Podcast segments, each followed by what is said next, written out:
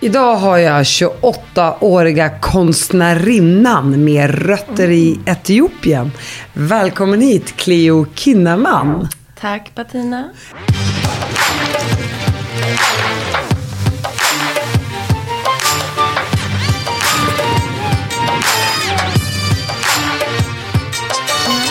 Äntligen är du med igen tänkte jag säga. Ja, jag var väl inte jättepigg sist. Berätta, vad har förändrats? Ehm, det var mycket som hände i mitt liv sist. Jag hade min första konstutställning, har bytt karriär, satsat på konsten. Eh, jag var helt enkelt helt slut sist jag träffade dig. För vi spelade ju in en podd, men vi Ja. sände den aldrig. Nej, Och den, både du och jag tyckte att vi kan göra det här bättre. absolut. Och jag uppskattar det från dig också. Sen var det också en del grejer som hade hänt i mitt liv som inte jag riktigt kände mig bekväm att prata om riktigt än. Men nu är det lugnt. Och vad var det då? Eh, lite med det här med mitt äktenskap och också med min nya karriär. Det var lite nervöst så en hel del grejer. Saker som händer som man ibland känner när man är i det så Ja, det har man svårt nytt. att prata om det. Ja, lite respektgrej också. Att jag inte kunde prata fritt än om det. Liksom. Men nu är allt frid och fröjd.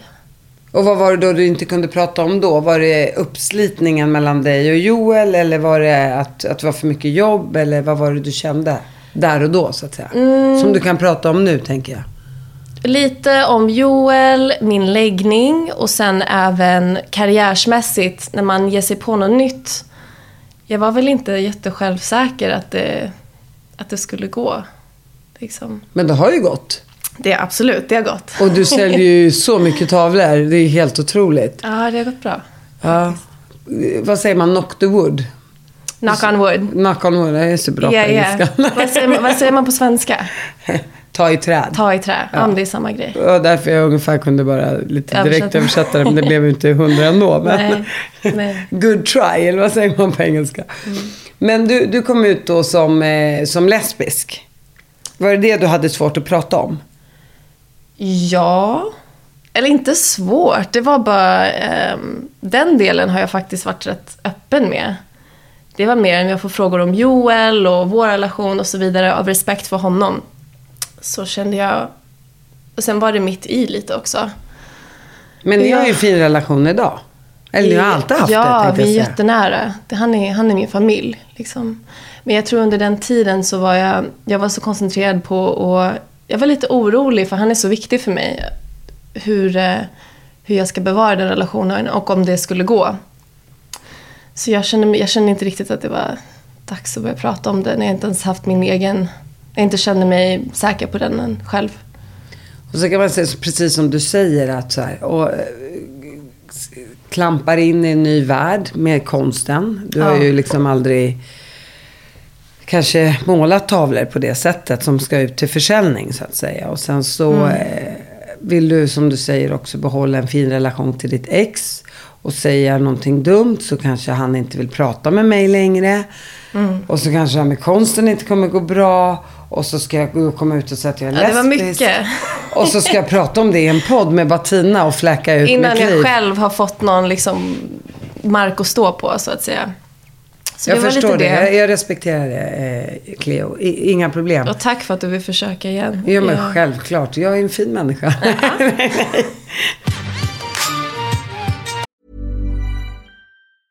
Ready to pop the question? The jewelers at BlueNile.com have got sparkle down to a science with beautiful lab grown diamonds worthy of your most brilliant moments. Their lab grown diamonds are independently graded and guaranteed identical to natural diamonds, and they're ready to ship to your door. Go to BlueNile.com and use promo code LISTEN to get $50 off your purchase of $500 or more. That's code LISTEN at BlueNile.com for $50 off. BlueNile.com code LISTEN. Many of us have those stubborn pounds that seem impossible to lose, no matter how good we eat or how hard we work out. My solution is PlushCare. PlushCare is a leading telehealth provider with doctors who are there for you day and night to partner with you in your weight loss journey. They can prescribe FDA-approved weight loss medications like Wagovi and Zepbound for those who qualify. Plus, they accept most insurance plans. To get started, visit plushcare.com slash weight loss. That's plushcare.com slash weight loss. Jag vill ju veta vem du är, Cleo. För att eh, du har ju oftast beskrivits som eh, Joels eh, fru. Men eh, nu vill vi ju rota, eller rota vill jag inte göra. Jag är intresserad av din bakgrund och din uppväxt. Berätta om dig själv. Vem är du, Cleo? Mamma är från Etiopien, pappa är svensk. Ehm, Jag är lite av en världsmedborgare skulle man kunna säga. Jag är född i Belgien. Sen flyttade vi till Tyskland. Sen flyttade vi till Malaysia och sen kom jag till Sverige när jag var ung tonåring. Och eh, här bodde jag i, jag vet inte, åtta, nio år ungefär. Så jag känner mig svensk. Så om någon frågar när jag är utomlands så säger jag att jag är svensk. Din pappa är ju svensk. Ja, exakt, exakt. Och ehm, nu bor jag i LA. Och din mamma är etiopiska. Jag tänker hon träffar en svensk man. Det är ju snacka om en kulturkrock. Ja. Eh, bodde hon i Belgien när de träffades där? Nej, de träffades i Sverige. Okej. Men Kiki, jag kallar henne Kiki då, även om hon är min mamma. Ehm, hon är också lite av en världsmedborgare. Hon har rest runt hela sitt liv. Jag tror hon är född i Egypten, bodde i Etiopien, har bott liksom på fler, i flera länder också. Så vi är lite lika på det sättet. Så jag tror inte hon har sett sig själv som eh, traditionellt etiopisk. För jag tror många i Sverige, för det finns så många eritreaner och etiopier här, tänker på en viss slags mamma. Liksom. Ehm, min mamma är inte jättetraditionell. Ja, hon är som en fri fågel skulle man kunna säga. Ja, ja skulle Lite man som kunna säga. bosätter sig lite överallt i världen och ser på livet Ja, hon kan många utifrån. språk. Hon, ehm, Ja. hon älskar alla slags människor och ställen. Och hon är lite ja, världsmedborgare. Liksom. Och så lite free mind thinking. Absolut. Eh, eh, men hon är ju, jag har ju träffat din mamma Kiki och hon är ju... Ja, just det. Vi kom Ja, på din födelsedagsfest. Förra året, Ja. i september. Det var jag fyller snart. ja, vad fyller, vad blir det? Fyller om några dagar kan man säga. Mm, för det här är ungefär samma tid som förra året jag kom. Exakt, exakt. Och din mamma är ju en otroligt stark och närvarande kvinna. Och eh, man märker på henne att hon har levt och eh, varit med om väldigt mycket. Ja. Och är väldigt, väldigt självständig. Jajamän. Så att, eh, och, och du, känner du att du har fått mycket av det från henne? Absolut. Hon är väldigt eh, spirituell också. Hon jobbar som, ja, vad ska man kalla det, spirituell livscoach. Ehm, så jag har haft turen att haft en väldigt så här, stark mamma som har jag inte, hjälpt mig med saker som jag inte ens vetat att jag behövt hjälp med genom livet. Alltid lätt att prata med. Eh, båda mina föräldrar faktiskt har jag en väldigt nära relation till. Har du några syskon? Jag har tre halvsyskon, men jag växte inte upp med dem. Så vi är inte så nära. Och det är från pappas sida då? Det är från pappas sida. Och hur kom det sig att din mamma och pappa bara fick dig? Eh, det var svårt för Kiki att få barn. Hon försökte jätte- jättelänge, i flera år. Så de var mycket äldre när de fick mig. Och då hade pappa redan tre barn sedan innan. Hur gammal var mamma när hon fick dig? Tror hon var runt 40-50 ungefär. Oj, så det finns hopp för mig att skaffa ett fjärde då? Ja, absolut. Jag är bara 42 Hur snart. många barn har du? Jag har tre. Tre. Tre. Okej. Eh, Jag har gjort min resa. Min äldsta är ju, han går ju på gymnasiet nu. Så de är ju rätt stora nu. Så nu börjar jag känna att jag Du får... kan, du får nytt liv. Åh herregud, tack. Jag behöver det. Andas ut lite skulle jag säga. Men jag har haft tur och haft lite hjälp och sådär. Så jag Mhm. ska inte klaga. Och jag har ju st- stor familj som har backat upp mig också. Jag har systrar också. Eh, jag har sex systrar. Ja, ni är så bröder. många. Mm, så vi är sju tjejer. Och jag har ju haft systrar som har hjälpt mig med barnen genom åren också. Mm. Så vi har verkligen eh, haft, Du har lite stöd alltså. jag har ja, fått mycket hjälp och stöd. Så det, det, det, ska, det tackar jag Gud för verkligen. Eller både Gud och mina systrar. Mm. Men ändå. jag tror ju på Gud. eh, Okej, och sen så. Jag menar, hur, hur var din uppväxt i Sverige? Du kom hit när du var åtta år. Nej, jag tror jag var 12-årsåldern. Kanske Okej. lite tidigare. Mm. Okej, du, kom hit när du, du, kom hit när du var 12 år och bodde Mhm. här i åtta år. Men nu har jag försagt mig. Vänta, 12. Ja, men ungefär. Ja, det stämmer nog Mm. Du flyttade ungefär. när du var 20 ju. Ja, det stämmer. Du är född i Belgien. Eh, bor några år i Tyskland och sen flyttar ni familjen till Malaysia. Vad jobbade din pappa med? Det är en bra fråga. Jag vet inte riktigt. Det var väl inte sådär jätteintressant. Nej, du, du, du bryr dig inte. Nej, jo, alltså jag, det är klart jag bryr mig om vad de har hållit på med. Men pappa jobbade med nätverk i utvecklingsländer, det vet jag. Och sen kommer du till Sverige när du är 12 år gammal. Och hur är det då att komma till Sverige, tänker jag? Alltså kulturchock. Mina föräldrar var ju lite äldre. Så jag är van att umgås med dem och deras kompisar. Och sen är jag van också att alla i min ålder som jag hade umgåtts med varit ganska mm, detached. Liksom. Jag vet inte vad det är på svenska. Men jag hade, jag hade ingen relation till folk min ålder. För så fort vi, jag fick en relation så flyttade vi. Och så var jag jättenära mina föräldrar. Så hade sjukt svårt att relatera till folk i min ålder. Skulle du säga att du pratar med så mycket vuxna människor så att du blev liksom en så här old soul? Lillgammal, ja. Ja. absolut. Eh, nu, bara på några senaste åren känner jag väl att jag har jättebra kompisar i min ålder. Men det tog ett tag. De har kommit till fatt. Ja, exakt. Men det där kan jag lite grann känna igen mig i. För jag älskade att hänga med vuxna när jag var barn. Mm. För de satt ju på en annan erfarenhet och en annan livshistoria och man lärde sig mycket mer. Ja. Såklart. Än om man skulle prata med en jämngammal. Jag var inte riktigt att du, där du var såklart. Mm. Men jag, jag, jag, jag förstår känslan av vad du pratar om. Och sen tror jag också min pappa är så himla så här filosofisk. Och, han är filosofisk men också väldigt business-minded. Så jag har så mycket minnen när han liksom lämnar stora middagar bara för att gå och snacka med mig.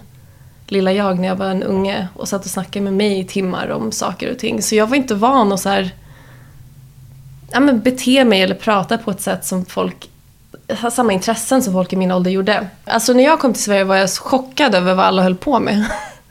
Alltså folk som var i 12-13 års åldern. Som att röka. Ja, men röka, folk du vet, gick ut på kvällarna, folk du vet, hade sex. Folk hång, de hånglade med killar, alltså vet tjejer i min ålder. Jag var ju, inte att jag var, Men var bodde du någonstans? men jag tror, ehm, jag vet inte, i Malaysia eller Tyskland eller där jag var.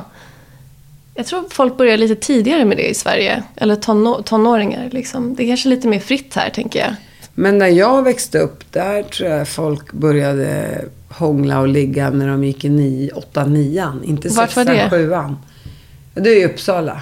Okej, Jag men Stockholm kanske då? Ja, eller var, var växte du upp någonstans? Stockholm? Var i Stockholm? Ja, jag var i Sollentuna, Solna, stan. Jag flyttade Ja. runt här också. Ja.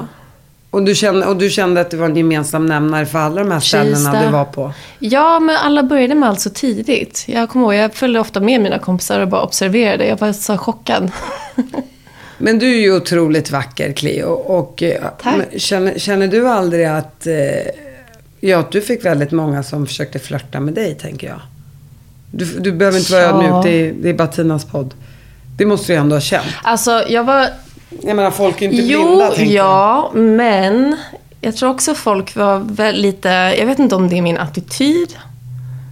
Eller att jag kände mig så... Um, I felt like such an outcast när jag kom hit. Jag kunde inte relatera till folk. Så även om, det var inte så att jag var mobbad eller så, men jag kände mig em, utanför och jag höll mig utanför med flit. Så jag tror folk var lite, inte rädda för mig, men de var lite men försiktiga. Liksom så. Ja, men av vuxna människor? Kunde du få höra av vilken vacker dotter du har till Kikki? Ja, men såklart. Men det får väl alla söta tjejer liksom. Ja. Men så förstod du tidigt att du var söt?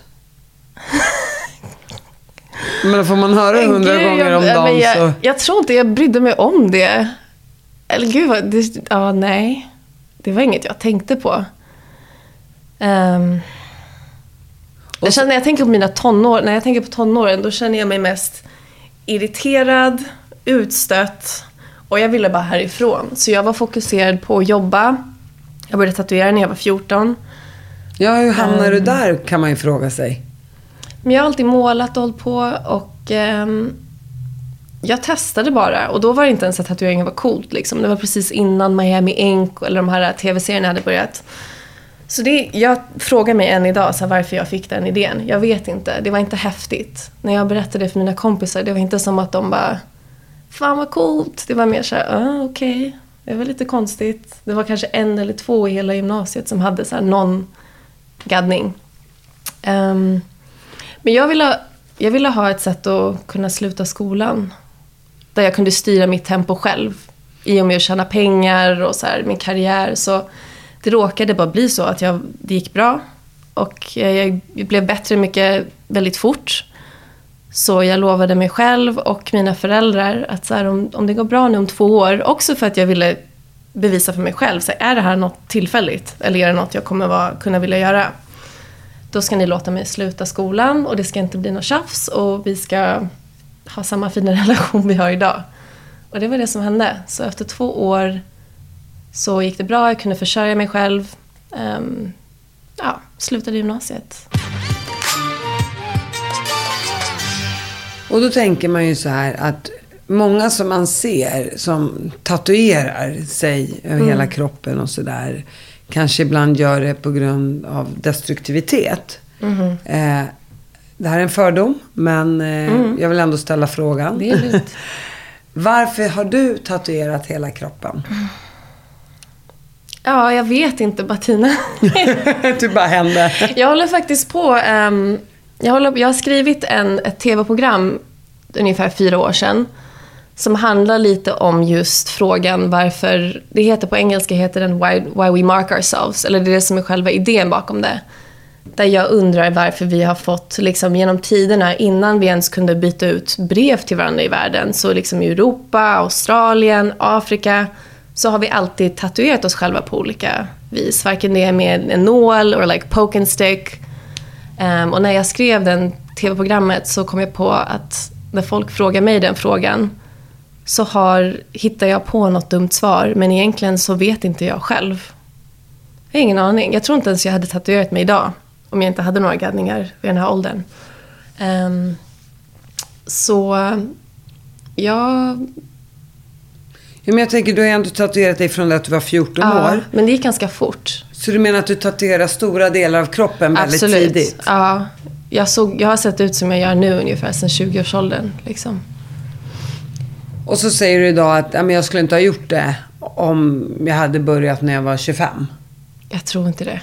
Skulle Inte för att det är något fel på det. Det är bara att så här, jag, jag hade inte så mycket tankar bakom det. Liksom. Jag bara samlade på mig genom min resa. Folk jag träffade i min karriär, folk jag tyckte var duktiga. Sen kände jag mig väldigt utstött i samhället. Så det, det var lite som min, um, my armor. Liksom. Det passade mig, kände jag. Blev det lite som din, eh, din uh, skyddsutrustning? Ja, men lite Eller så. vad säger man? Blev det som din, uh, blev det som din sköld? Ja, och jag, tänk, jag kommer ihåg att jag kände så här, ja men nu kommer, inte, inte aktivt att jag tänkte att folk kommer hålla sig borta. Men jag kände att nu kommer folk verkligen fatta att de ska så här, stay away. Och det ironiska är att det, det som hände var tvärtom. Att jag fick sjukt mycket uppmärksamhet för att jag var tatuerad och det fick jag panik över när jag var ung. nu är jag okej okay med det, jag är van liksom, men det var inte det som var...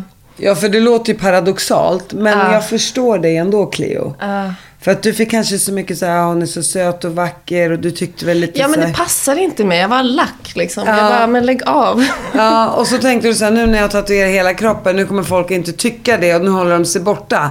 Men så blev det att folk tittar på dig Ja, ännu mer för att du var exakt. tatuerad. Jag ville göra jag, för att för, jag inte förstår synas. vad du säger. Ja, men det, fun- det, ja, det är därför det är ironiskt. Det fungerade inte alls. Kan du förstå att det inte fungerade? Absolut. alltså jag kommer ihåg första sommaren jag gick i Stockholm där jag hade tatuerat mina händer och min hals och då hade jag liksom mestadels av resten av kroppen täckt. Då gick jag med Kiki, min mamma. Och du vet när man möter blickar i gatan och så är det naturligt att man liksom kollar bort ganska fort. Men då märkte jag att allas blickar fastnade på mig. Och jag fick panik och jag var så här, Kiki varför kollar alla på mig? Hon var så här, men vad trodde du? Jag bara shit, ja. Men försökte din mamma stoppa dina tatueringar när du var 14 år gammal och sa till dig vänta med det där och du kanske blir äldre och tänker att du kommer ångra dig? Nej, alltså mina föräldrar har, litat, alltid litat väldigt mycket på mig. Men precis som alla andra föräldrar så var de lite oroliga över att det skulle påverka min eh, framtid. Men eh, nej, de ifrågasatt väl och var tveksamma men de har alltid haft väldigt mycket tillit för mig. I, I din eh, process och frigörelseprocess som du hade under tonåren. När kände du att du var lesbisk? Kände du det under den tiden? Ja, alltså jag hade ju pojkvänner och sådär ibland. Ehm, men ehm, jag vet, jag har aldrig haft samma känslor liksom. På det sättet. Och sen började jag vara med tjejer ganska tidigt. Men det var inget som jag pratade om. Eller liksom, det, finns, det fanns ingen community här i Stockholm, för mig i alla fall.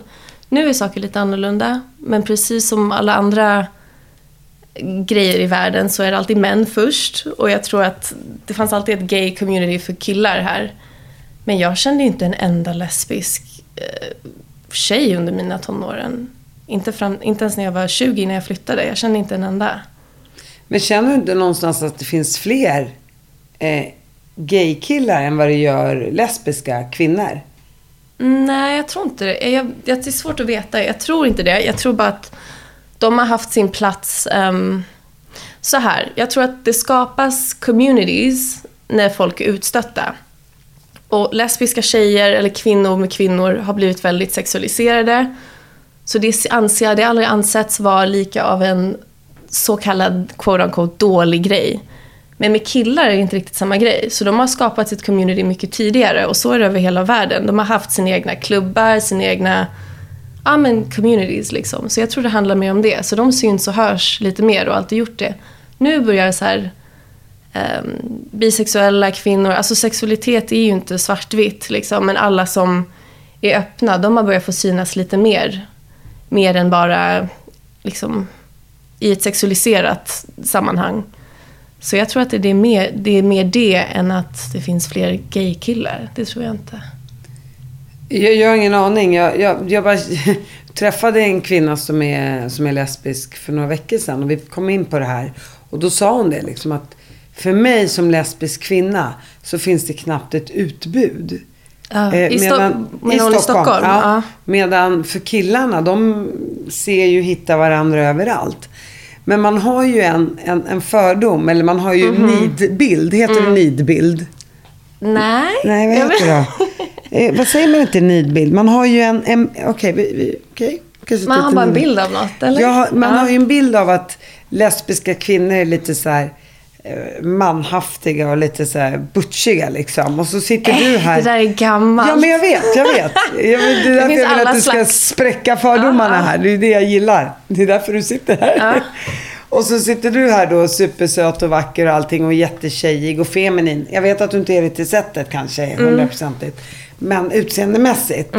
Eh, blir folk chockade av att du kommer fram och säger hej, jag är lesbisk? Inte idag. Inte alls idag. Ehm, men du hade blivit förvånad. Alltså, alla tjejer jag var med när jag var yngre och när jag bodde i Stockholm. Ehm, de var ju bisexuella, eller de flesta var ehm, were straight. Liksom. Men det är ju typ tillåtet på ett annat sätt. Och det är därför de inte haft lika mycket av ett community och inte syns lika mycket. Så. Men de flesta tjejerna jag var med här, de var ju ja, men, inte lesbiska då, då så att säga. Men ändå. Ja, men det, ja. Alltså och, de mer är ju, och de var ju sexuella. feminina, Ja, exakt. de flesta. Ja. Så ja, det finns Men alla sen- möjliga slags. Sen, sen tror jag också, det har inte blivit lite grann av en sån här sak också att tjejer, ja, ja men vi kan tänka oss ha gruppsex med, med tjejer och så här, Men det det, utan det att vara menar. flator. Jaha, men jag menar man kanske inte skulle kunna ha det om man inte vore lite bisexuell å andra sidan. Förstår du? Sen finns det folk som också... Fast man kallar sig inte bisexuell. Nej, exakt. Det är väl skillnaden. Men också det här med ord, liksom, det finns också... Sexualitet är inte svartvitt, det är en gråskala. Men med killar är det lite svårare. Det känns som att om en, det är svårare för folk att acceptera i alla fall om en kille är bisexuell. Nu för tiden är det lite lättare, men i historien så har inte det varit lika accepterat som om en tjej säger det. Och det är därför de har verkligen behövt sitt community också, så jag förstår varför det har kommit lite tidigare. Um, sen finns det folk som bara är öppna sexuellt. Det finns kill, alltså tjejer som bara kan tänka sig vara med killar i en relation men sen är sexuellt öppna. Det kanske inte betyder att de är bisexuella, jag vet inte. Alla liksom har olika, sätter olika betydelse på de här äh, benämningarna. Ehm, Ja, men jag, jag Ja. förstår det. Jag, det är klart, om en, om, om en gift kille ligger med en annan kille, Ja. då blir ju han genast homosexuell och bög. Absolut. Ja, folk har svårt Men att se de här gråskalorna med killar. Om jag har sex med tio andra tjejer, ja, då är jag fortfarande lite gift och heterosexuell. då är jag bara lite open-minded. Exakt. Man bara, ja fast det, kanske är lite mer än så. Precis. Då är det ingen skillnad på killen och på mig egentligen. Ja, ja. Så att jag, jag förstår vad du, jag, jag, jag hör och förstår. Och jag förstår själv. Alltså jag tycker så också såklart. Men Ja, och sen är det, alltså, det är bara att jag vill höra det är lätt din... att tycka att kvinnor är vackra liksom. Ja. Vi har alltid varit en symbol för liksom, ja, men skönhet och det sensuella och allt det genom tiderna. Så det har varit... Det är inte svårt att hitta skönhet i kvinnor, tycker jag. Till och med för heterosexuella kvinnor. Nej, men självklart. Jag Mm. sitter ju och berömmer dig. Men vad, vad jag skulle säga är att eh, man har ju all, alltid haft en bild av Ja, typiskt han är så snygg, det är klart han är gay. Du vet lite sådär. att de snyggaste killarna är oftast liksom, de är ju snygga och Är det så? ja, många tycker jag ser väldigt trevliga ut. Ja, men de tar hand om sig själva kanske bättre. Ja, men de är lite feminina, lite, jag tycker de är snygga. Och sen har, Fast vet du, det finns, precis som du sa, det finns liksom mer butchiga Ja. kvinnor. Ja. Så finns det också väldigt mycket män. De kanske inte syns lika mycket, eller du kanske inte tänker på det, men det finns samma grej i kill, in that gay world liksom. ja, det är ju genetiskt. Som är att- skäggiga och Ja. kanske inte tar hand om sig själv så bra Nej. och som är... Ja. Ja, Nej, men det, är, det, finns, det finns allt möjligt helt enkelt. Så Bettina, Stämmer. lägg ner dina fördomar här. Nej men det är bra att prata om tror jag Ja. också, för det är många som tänker och... Ja, men så här, ja, man, vet, man vet ju inte. Nej. Alltså så här, många av de gaykillarna man ser bland artisterna och liksom ja. skådisarna som är gays, man tänker ofta så, ja, typiskt han är ju så snygg liksom. Så. Ja. Men, Eh, men ja, Bettina han skulle inte gilla dig för han gillar killar. Ready to pop the question? The jewelers at BlueNile.com have got sparkle down to a science with beautiful lab grown diamonds worthy of your most brilliant moments. Their lab grown diamonds are independently graded and guaranteed identical to natural diamonds, and they're ready to ship to your door. Go to BlueNile.com and use promo code LISTEN to get $50 off your purchase of $500 or more. That's code LISTEN at BlueNile.com for $50 off. BlueNile.com code LISTEN. I'm Sandra, and I'm just the professional your small business was looking for. But you didn't hire me because you didn't use LinkedIn jobs. LinkedIn has professionals you can't find anywhere else, including those who aren't actively looking for a new job but might be open to the perfect role, like me. In a given month, over 70% of LinkedIn users don't visit other leading job sites. So if you're not looking on LinkedIn, you'll miss out on great candidates like Sandra. Start hiring professionals like a professional. Post your free job on linkedin.com/people today. Du har ju bott i LA de senaste åtta åren. Mhm.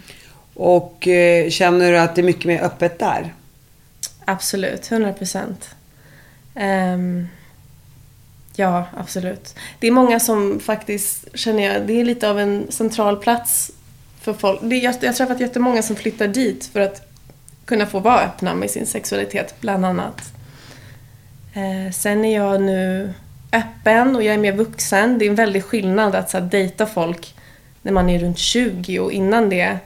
ehm, till skillnad från nu när jag är närmare 30 att kunna dejta öppet andra kvinnor som är öppna med sin sexualitet. Jag har behövt så här, lära om allting jag visste. Jag var ju van att så här, inte smyga, jag har inte skämts över det när jag var yngre men eh, jag tänkte aldrig på min sexualitet. Jag bara var mycket mer förtjust i kvinnor alltid. Och jag var mest med killar ibland för att ja, man kan fortfarande bli kär i människor. Men det är lite annorlunda från romantisk kärlek till att bara ja, men älska någon. Vi kan ju älska, vem- vi kan älska kvinnor som män. Ja, vi älskar ju som våra vänner, föräldrar. Absolut. Men jag, jag var för ung och jag, jag, jag tänkte inte så pass mycket. Jag bara gjorde det jag kände för.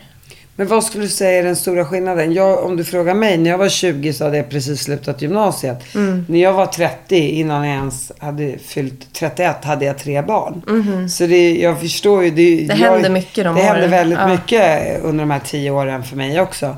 Så vad skulle du säga är den största skillnaden då mellan 20 och 28? För mig... Rent sexuellt och rent utvecklingsmässigt och allting. Alltså för mig var det precis innan jag träffade Joel.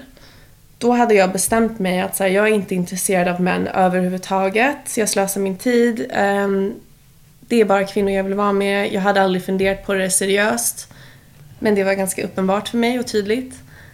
Men sen, jag har aldrig träffat en så bra partner som passade mig så bra, bara som människa, som Joel. Så slutade det med att vi var gifta i liksom fem år. Um, vilket är... Jag tror vi båda växte och jag utvecklades så sjukt mycket. På Och- vilket sätt då? Men ehm, jag kände mig liksom inte knäpp. Att jag inte har varit, jag vet inte, lycklig, min, helt lycklig i mina relationer förut. Han är en fantastisk partner. Ehm, och jag kände, trots att vi hade ett sånt fint, en sån fin relation, trots allt det så kände jag samma grej gentemot kvinnor. Även efter fyra år, fem år, det försvann aldrig. Berättar du det här för honom? Han visste, liksom, när han träffade mig, hur jag kände kring det. Så det var ingenting du Det är, klart, det, var, det är klart han vart förvånad. Nej, det var ingenting som jag försökte dölja. Han visste det.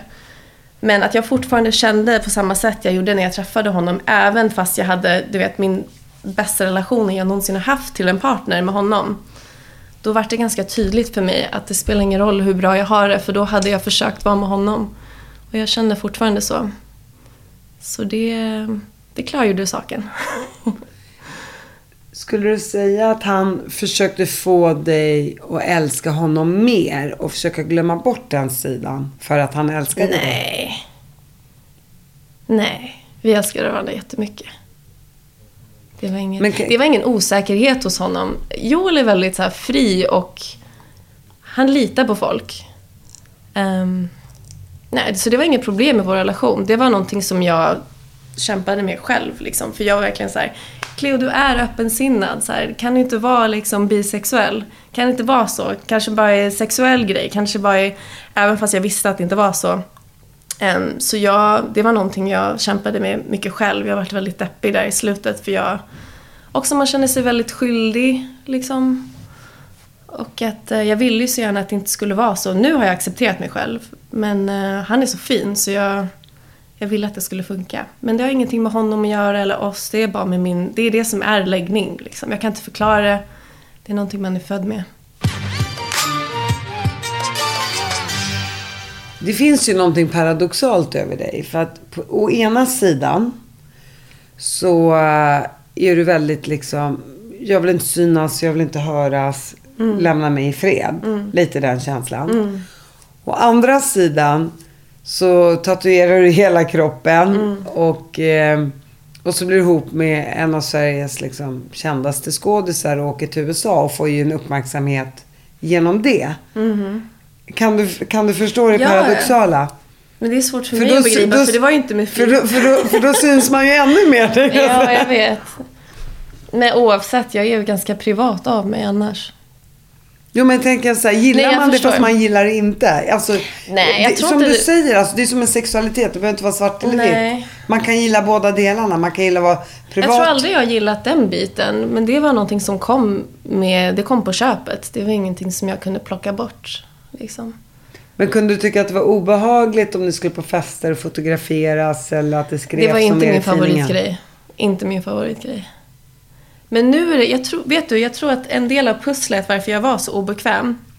Jag tror fortfarande inte det är någonting jag så gillar eller älskar men eh, det var för att jag inte accepterat mig själv och sen också inte växt in i mig själv helt heller. Då blir man inte den mest självsäkraste eller bekvämaste versionen av mig själv som man skulle kunna bli. Eh, så idag känner jag mig inte alls lika nervös över att inte synas. Eller jag hade till och med mycket ångest över, vad heter det, social anxiety, um, social ångest. Eller liksom när det är för mycket folk, eller gå på de här festerna eller fotograferingarna och allt det. Idag känner jag väl inte att jag har problem med det. Det är inget jag söker mig till, men det är, om det är för... Om det handlar om saker som jag är passionerad över, då är det, då är det bara kul. Skulle du säga att du har hittat dig själv idag?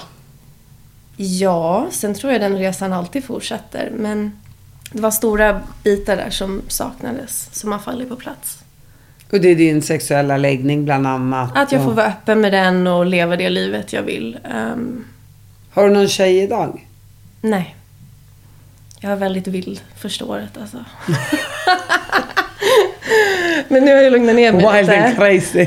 Ja, verkligen. Det var som någon som så släpps ut ur ett så här gyllene bur och Alltså- så bara poff. Verkligen. Det är det bästa sättet att beskriva det på. Ja. Mm. Och sen lugnar man ner sig och sen börjar man tänka lite mer med huvudet. Ja, men det var kanske. hybris liksom. Nu är det lugnt. Men hur, men hur Du bara gick ut och så såg du tjejer överallt plötsligt? Eller vad hände? Nej, Hur gör man? Eh, jag bara dejtade väldigt mycket precis efter. Intensivt och mycket. Men... Och de fanns bara på vilka, Gick du på då eh, lesbiska klubbar eller? Nej, det är genom kompisar och sen har jag aldrig varit den som är blyg liksom. Jag...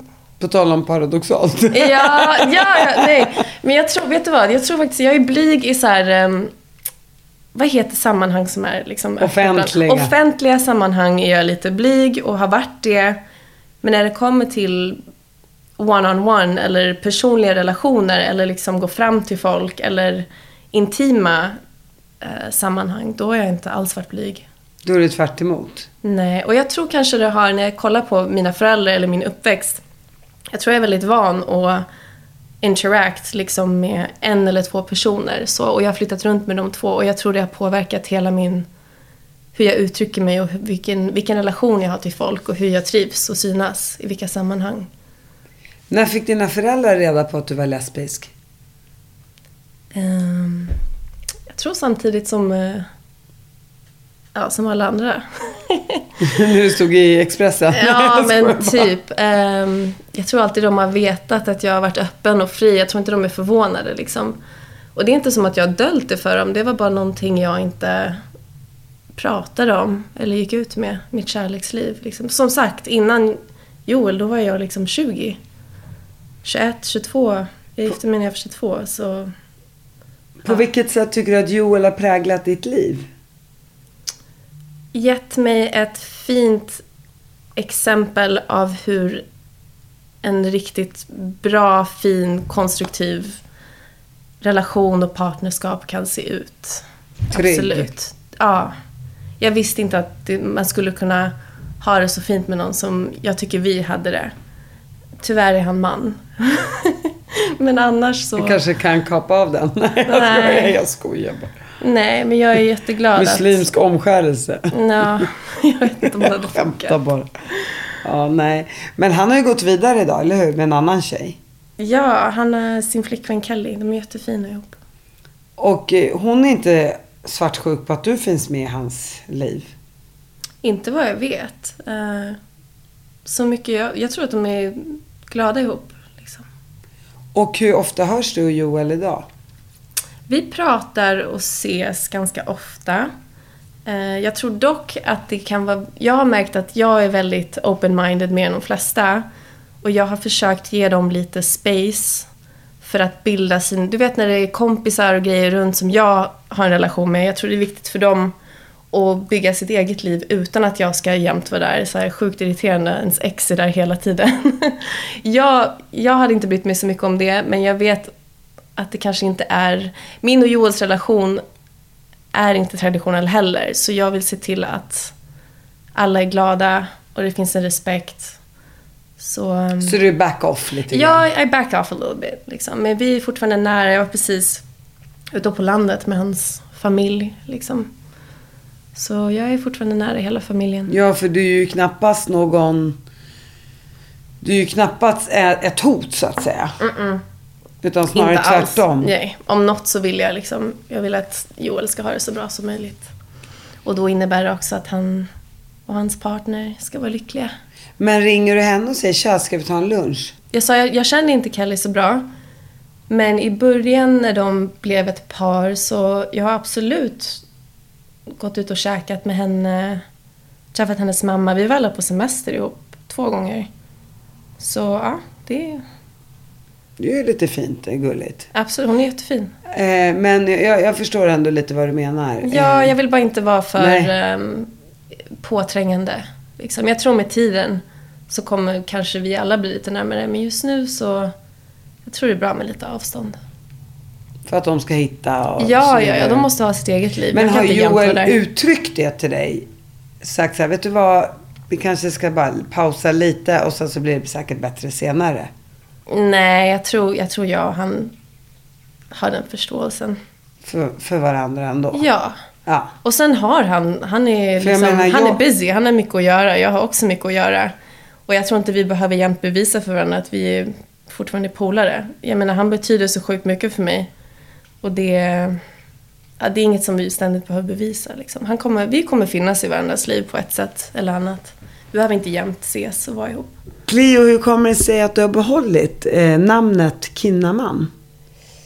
Ja, alltså jag har själv ingen stor släkt eller familj. Jag har ingen vidare koppling till Vattenström, vilket är mitt före detta efternamn. Och sen är det så jävla krångligt om jag ska vara ärlig att ändra tillbaka. Så jag, jag känner inget behov. Det är nästan, det är mitt nya namn. Och Joel har inga problem med det. Nej, inte vad jag vet. Eller vi har snackat om det. Jag tror inte det är någon som bryr sig. Det är snyggt. Cleo. Kinnaman. Men jag tycker det låter bättre också. Ja, det låter coolt. Det har du Ja. rätt i. Jag har ingen koppling till Vattenström. Jag har inget familj... Cleo Vattenström. Nej, Nej. coolare med Kinnaman Jag kanske. håller med. Det låter bättre. Ja. Så jag, det finns ingen större tanke bakom det. Det är bara mäckigt att ändra. När under den här resan skulle du säga att du började med konsten? För jag vet ju att du, du har ju fått, har inte du fått typ så här priser för att du har tatuerat eh, människor så bra? Ja, Vilket- vad- men det är många som får priser. Det är inte sådär jättestor grej. Det får man på um, tatueringsmässor och sånt. Ehm, men det gick jättebra. Jag tatuerade i nästan 12 år. Men jag kände väl att jag aldrig varit super passionerad över just att bli tatuerare. Det var bara någonting jag föll i och sen var det många andra grejer, eller många saker jag gillade med tatuerandet men inte just hantverket kanske. Sådär. Så jag visste Det är svårt att se det. Ja, men jag, men jag vill inte så här, oh I want, I want a tattoo, I want to be tattoo artist. Det var aldrig så. Det var mer Nej, att jag var jag duktig bara på det. lite rolig nu, men- Sen tyckte jag det var... Sen, Det gick inte så bra. sen tyckte jag det var kul att också... Vet, ruschen av att gå efter något och försöka bli bäst på något tyckte jag om. Och sen när jag började, det var också mest män. Jag tyckte det var kul att här, trampa på tårna lite och försöka bli bra. Sen fick jag resa. Alltså det gick bra. Det var mer det som jag gillade mer än själva tatuerandet. Och är du en tävlingsmänniska? Bara om jag är bra på det. Ja, men du har det i dig i alla fall. Vill du ja, bli jag bäst tror så- det. Jag skulle vilja säga nej, fast det är inte riktigt sant. Om Mm. jag är duktig på något, då... Nu vill du visa fram fötterna. Ja, det tror jag. Vem har tatuerat dig? Oj, alla möjliga. Ehm, kompisar, folk jag träffat längs vägen, olika länder. Mycket från Andy Blanco, en av mina bästisar som bor i Stockholm. Ehm, ja, alla möjliga. Du hade ju lite tatueringar i ansiktet som du har tagit bort. Jag håller på att ta bort, ja. Ja, varför, varför gör du det? Bara för jag är less att folk frågar. Är det så? ja. Så nu vill du hålla ansiktet fritt? Ja, jag tror det. Och sen är det svårt också om jag... Du vet när jag reste runt i vissa delar av Afrika och sådär. Det är lite svårt att täcka när det är ansiktet. Så jag känner bara att det ska bort. Sen får så är jag trött på att folk tror att jag är gängmedlem. Liksom. Sen har du så vackert ansikte så du behöver inte, Men tack. så du behöver inte tänka på det tänkte jag Nej men det är för mycket grejer som... Det är så mycket som händer. Jag kan väl hålla ansiktet fritt, tänker jag. Det vart alltid att jag sminkade över det ändå. Känner... Fast du har inte haft så mycket ansikte, har du det? Nej, jag har bara en liten vid ögat. Men vad händer när man tar bort tatueringar? Får man tillbaka sin riktiga hud där under? Mm, det är bara laser. Liksom. Är det sant? Mm. För man tänker att, man, att de går in så djupt i huden så att... Nej, det beror på hur djup din tatuering är. Om du har liksom hel svart arm kanske är sjukt svårt att lasra bort. Men om det bara, om det bara är lite linjer så brukar det oftast gå. Sen måste man göra flera omgångar. Så att i stort sett skulle du kunna ta bort alla dina tatueringar? Nej. Nej, det skulle vara hemskt. Herregud. Laser är också så här... När man gör laser för tatueringar, det gör ont och sen läkningsprocessen. Jag har fått blåsor, du vet, man kan inte, jag kan inte bada, vara i bastu. Det, det är liksom, det är ingen bra idé. Det är ingen bra idé. Men, Nej, men, men så alltså rent teoretiskt skulle du få tillbaka din hud. Jag tror att jag skulle ha mycket ärr och grejer. Absolut inte alla. För jag är också lite mörkhyad. Som jag. Vi är ungefär lika. så det är svårare att lasra på mörk hy. Och sen jag har ganska mycket svarta tatueringar. Rött också som pigment. Det precis som hårfärg. Det är mer pigment man har desto svårare är det att lasra bort. Tänker du på att du har tatueringar? Nej, inte alls. Jag ser dem inte. Jag är svårt att tänka mig hur min hud ser ut utan. Det är inte förrän jag ser typ någon bild, så gruppbild på typ stranden, vilket händer nästan aldrig, men jag är med vissa antal personer och ingen har tatueringar och sen ser jag, sen ser jag mig själv där jag bara, vad fan är det där? en svart fläck? En målning. Ja, då fattar jag hur andra ser mig och varför jag blir stirrad på. Men det är ju inget jag tänker på. Jag ser ju mig själv i spegeln varje dag. Man blir ju van. Under tiden i LA, när kommer du på att det är konstnär jag vill bli? Jag har alltid målat och hållit på. Ehm, Eftersom jag reste runt så mycket när jag var ung. Det enda som jag kunde behålla med mig, det var att jag började måla porträtt på folk. För att jag ville någon slags bevara det minnet jag hade av att träffa människor, för jag var alltid tvungen att lämna, för vi flyttade runt. Böcker och konst och liksom musik är typ det enda som stannar med oss genom tiderna. Vi byter ut mobiler, vi byter ut allt. Så det är alltid att måla av folk eller måla har alltid stått mig varmt om hjärtat. Ja, du, har ju, du är ju en konstnärssjäl, så är det ju. Mm. det, det förstår jag. Och, och sen hade ju du din första utställning förra året. Ja, det hade jag. Då var det ju slut med Joel. Det hade precis tagit slut, eller hur? Ja. Började du måla som någon form av terapi? Nej, jag började innan. Eller jag har alltid målat som sagt. Men eh, jag officiellt slutade tatuera då, då. Kanske något år innan det tog slut. Ehm, Hur försörjde du dig? Jag har sparat pengar också sen jag var ung. Jag hade ju inte mycket av tonårsliv. Jag gaddade bara. Jobbade, extra knäckte andra jobb också. Så jag har lite ihopsparat. Och sen, ehm, sen tatuerar jag. Jag tatuerar än idag ibland. Så här, favoritkunder eller kompisar eller folk. Eller vissa projekt jag tycker är speciellt. Det är bara inte det jag satsar på karriärsmässigt. Och sen började du måla. Men Mm. de målningarna som du ställde ut Mhm. med förra året, hur lång tid tog det för dig att bli klar med dem? Innan du ställde ut dem så att säga. Ja, Hur länge hade du jobbat med det projektet? Alltså kanske sex månader. Det var ju ändå, vadå, tio tavlor? Jättetavlor. Jo, fast om jag hade bara målat under de sex månaderna hade jag säkert till och med kunnat gjort mer. Det handlar mer om att göra saker man är nöjd med. Ehm, jag målade nog fler än de som ställdes ut. Sen var det också till Operakällaren jag målade. Det var lite där jag fick mitt självförtroende när jag började tänka att så men det, här, det här kanske jag kan göra på riktigt.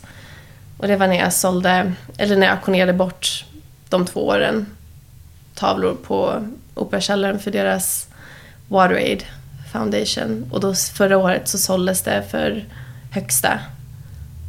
Um, Berätta, hur mycket då? 61 000 tror jag. 62 000, kommer inte ihåg riktigt. Så det var... Det är fint att veta. Att pengarna Att går till gillar- välgörenhet. Absolut, men framförallt att ehm, folk gillar ens arbete. Och sen s- så ställde du ju ut några, någon vecka efter WaterAid. Stämmer, ja. Mm. eh, Efter att du var på Operakällaren. Och då ställde du ut med tio tavlor eller? Ungefär tio Ja. stora tavlor. Ja. Och vad sålde du dem för då? Du, för du sålde väl slut? Gjorde du inte det? Ja, nästan. De såldes för... ehm, De mindre var... Jag kanske hade två eller tre mindre. De var väl 100 000 och sen resten såldes för 150. Ja. Vilket är så här, låter sjukt mycket i Sverige, men i USA... Det är ju inte... Men alltså, nej. För att, Det är som skillnad Ja, mellan vad vet. saker, konst, allt möjligt såld, säljs för och sen vad det kostar att leva och liksom allt möjligt. Men, Men för mig finns- var det bra start att vara här. Ja, jag menar det finns ju tavlor som säljs för tiotals Ja, miljoner. Så att man, man kan inte säga Det är min första utställning också. konsten är ju värd det människor är villiga att betala. Ja. Det är ju, det är ju bara så. För vara värt- mig, jag måste också känna att jag, en- att jag tycker att det är värt det också. Det är inte bara den sidan. Jag, båda, båda hållen måste kännas bra för mig. Har du haft någon utställning i USA efter den du hade i Sverige? Nej, inte än. Jag har jobbat på ett projekt nu som har med DNA att göra. Som jag ska ha en utställning på så småningom. Eh, men corona kom, ja, som alla andra. men då är det det här med att jag vill bevara mitt minne av någon. När jag gör mina, min tolkning av ett porträtt har jag tagit ett steg längre. Så jag jobbar med ett företag som heter Everance Och de har en ny teknologi där jag tar någons DNA och sen skickar jag det till labbet och så får jag tillbaka ett puder som är oförstörligt, vilket betyder, om man tänker till exempel aska.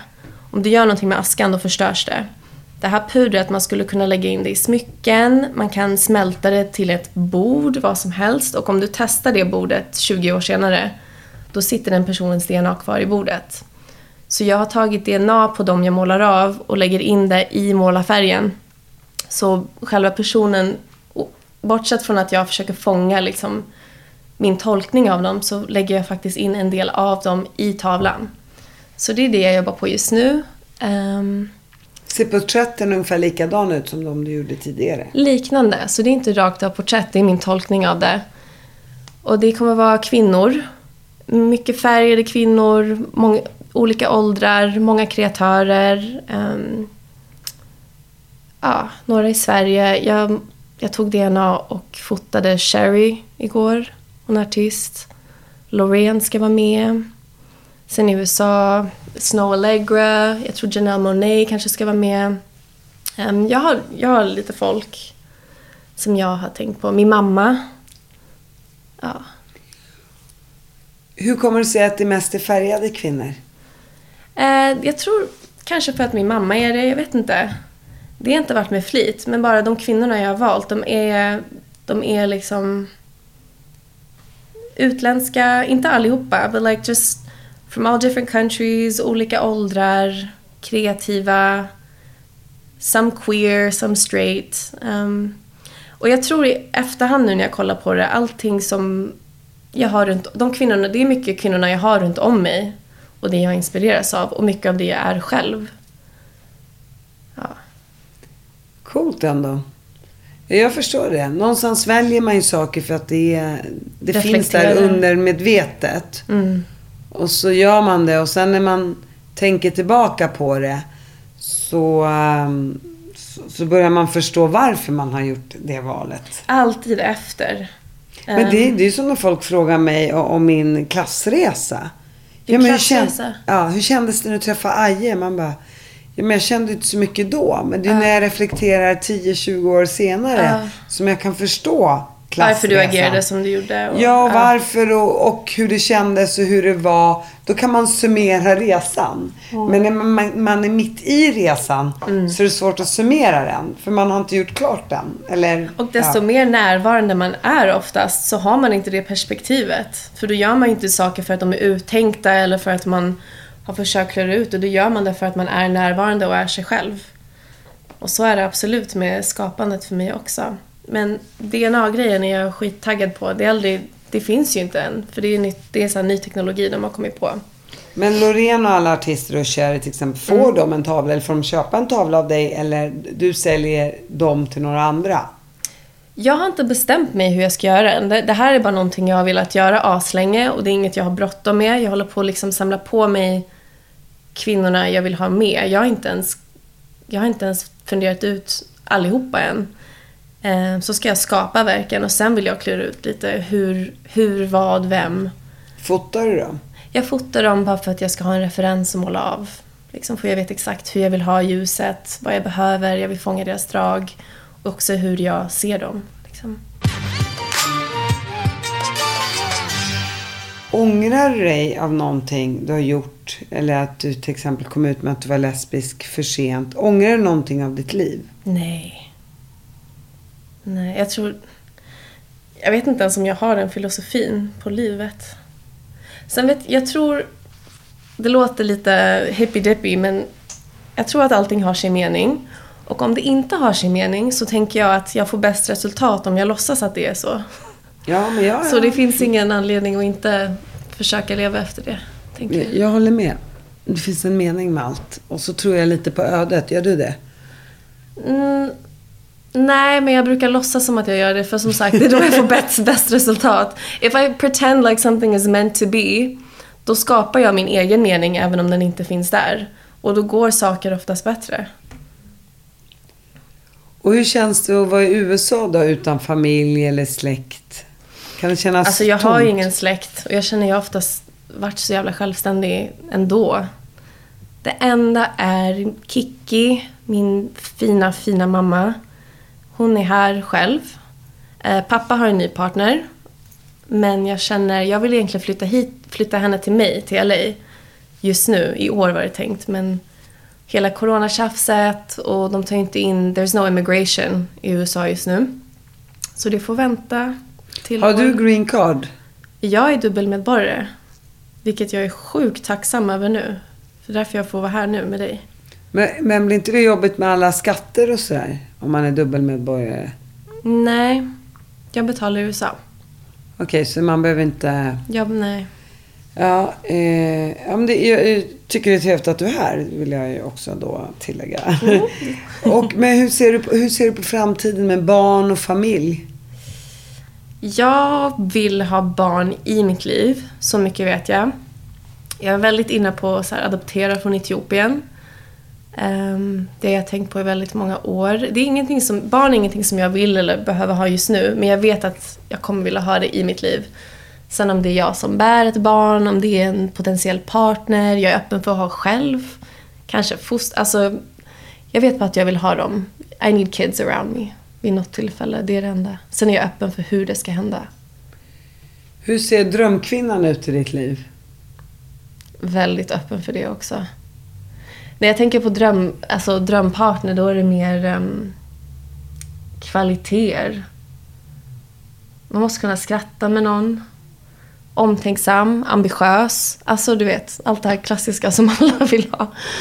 Um, så här, det finns ingenting konkret utseendemässigt eller vad de ska syssla med. Jag menar, några av mina närmsta vänner eller folk jag har kommit överens med eller har en connection med, det är allt från ehm, business folks till kreativa till, jag har ingen så mall av hur det ska se ut.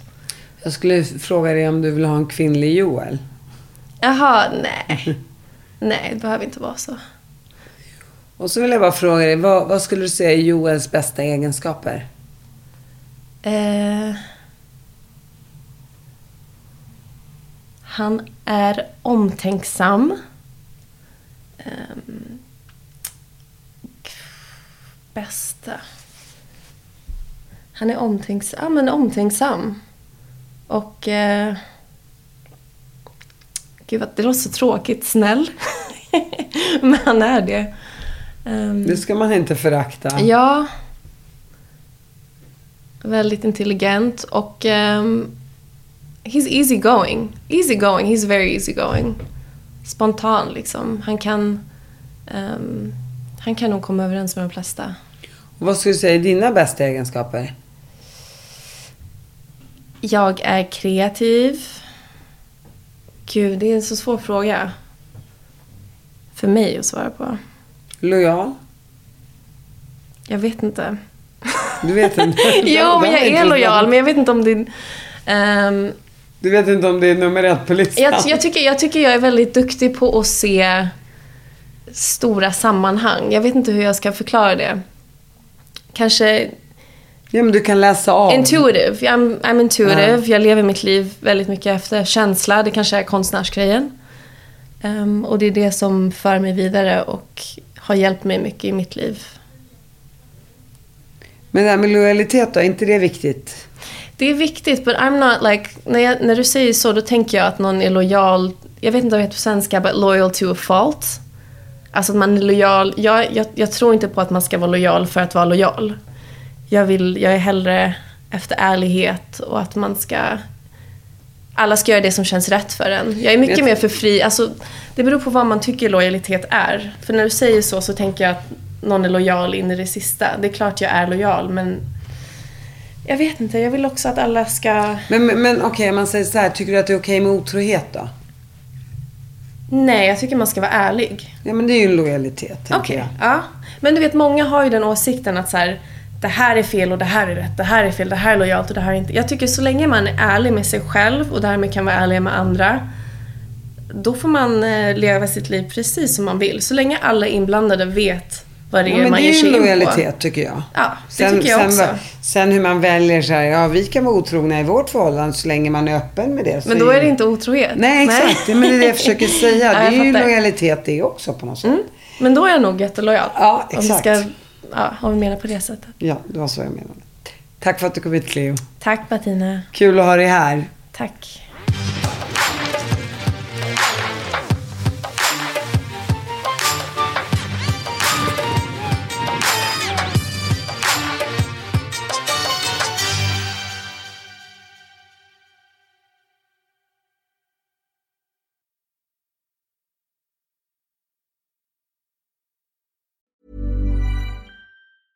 Even when we're on a budget, we still deserve nice things. Quince is a place to scoop up stunning high-end goods for 50 to 80% less than similar brands. They have buttery soft cashmere sweaters starting at $50, luxurious Italian leather bags, and so much more.